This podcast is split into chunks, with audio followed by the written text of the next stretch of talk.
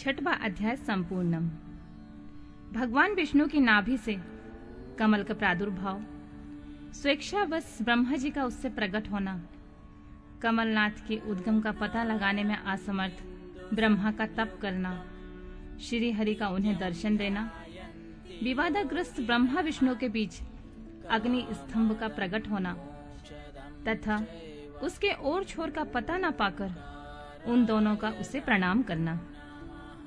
ब्रह्मा जी कहते हैं, देवर्षि, जब नारायण देव जल में शयन करने लगे, उस समय उनकी नाभि से भगवान शंकर के इच्छा बस सहसा एक उत्तम कमल प्रकट हुआ, जो बहुत बड़ा था। उसमें असंख्य नाल दंड थे। उसकी कांति कनेर के फूल के समान पीले रंग की थी और उसकी लंबाई और ऊंचाई भी अनंत योजन थी। वह कमल करोड़ों सूर्यों के समान प्रकाशित हो रहा था। सुंदर होने के साथ ही संपूर्ण तत्वों से भी युक्त था। और अनंत अद्भुत परम रमणीय दर्शन के योग्य तथा सबसे उत्तम था।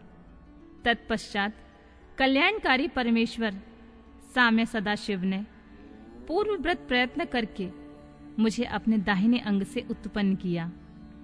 मुने, उन महेश्वर ने मुझे तुरंत ही अपनी माया से मोहित करके नारायण देव के नाभि कमल में डाल दिया और लीला पूर्वक मुझे वहाँ से प्रकट किया।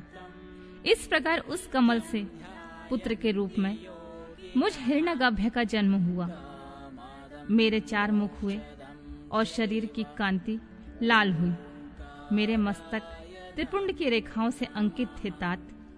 भगवान शिव की माया से मोहित होने के कारण मेरी ज्ञान शक्ति इतनी दुर्बल हो रही थी कि मैंने उस कमल के सिवा किसी दूसरे को अपने शरीर का जनक या पिता नहीं जाना।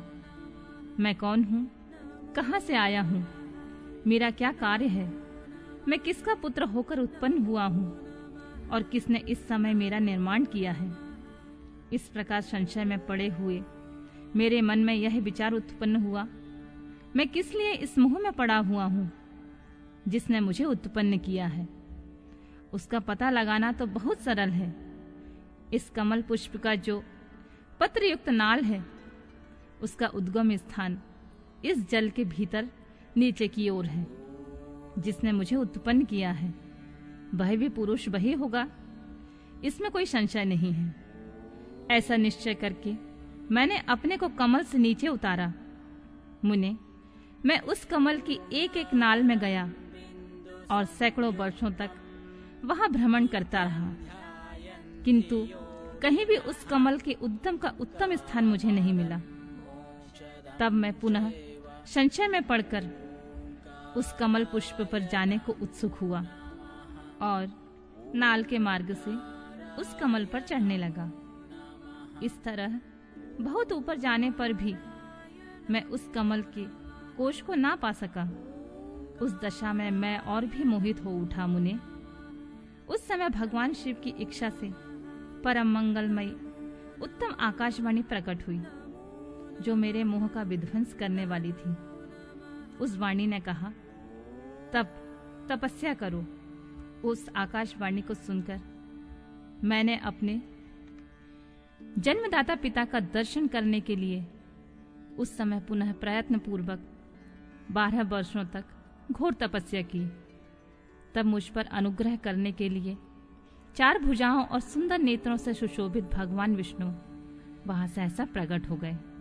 उन परम पुरुष ने अपने हाथों में शंख चक्र गदा और पद धारण कर रखे थे। उनके सारे अंग सचल जलधर के समान श्याम क्रांति से सुशोभित हो रहे थे। उन परम प्रभु ने सुंदर पीताम्बर पहन रखा था। उनके मस्तक और अंगों में मुकुट आदि महामूल्यवान शोभा आभूषण पाते थे। उनका मुखार बिंद प्रसन्नता से खिला हुआ था। मैं उनकी छवि पर मोहित हो रहा था। वे मुझे करोड़ों कामदेवों के समान मनोहर दिखाई दिए। उनका यह अत्यंत रूप देखकर मुझे बड़ा आश्चर्य हुआ। वे सांवली और सुनहरी आभा से उदासित हो रहे थे। उस समय उन सब तत्व रूप सर्वथा, सर्वात्मा चार भुजा धारण करने वाले महाभाव नारायण। देव को वहाँ उस रूप में अपने साथ देखकर मुझे बड़ा हर्ष हुआ। तदंतर उन नारायण देव के साथ मेरी बातचीत आरंभ हुई। भगवान शिव की लीला से वहाँ हम दोनों में कुछ भी बात छिड़ गया। इसी समय हम लोगों के बीच में एक महान अग्नि स्तंभ प्रकट हुआ। मैंने और श्री विष्णु ने क्रमशः ऊपर से और नीचे जाकर उसके आदि अंत का पता लगाने के लिए बड़ा प्रयत्न किया। परंतु इसमें कहीं उसका ओर छोल नहीं मिला। मैं थककर ऊपर से नीचे लौट आया और भगवान विष्णु भी उसी तरह नीचे से ऊपर आकर मुझसे मिले। हम दोनों शिव के माया से मोहित थे।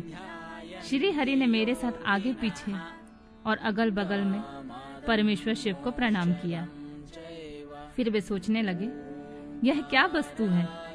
इसका स्वरूप का निर्देश नहीं किया जा सकता, क्योंकि ना तो इसका कोई नाम है और ना कर्म ही है। लिंग रहित तत्व ही वहाँ लिंग भाव को प्राप्त हो गया था। ध्यान मार्ग में भी इसके स्वरूप का कुछ पता नहीं चलता। इसके बाद मैं और श्री हरि दोनों ने अपने चित्त को स्वस्थ करके उस अग्नि स्तंभ को प्रणाम करना आरंभ किया। हम दोनों बोले, महाप्रभु, हम आपके स्वरूप को नहीं जानते।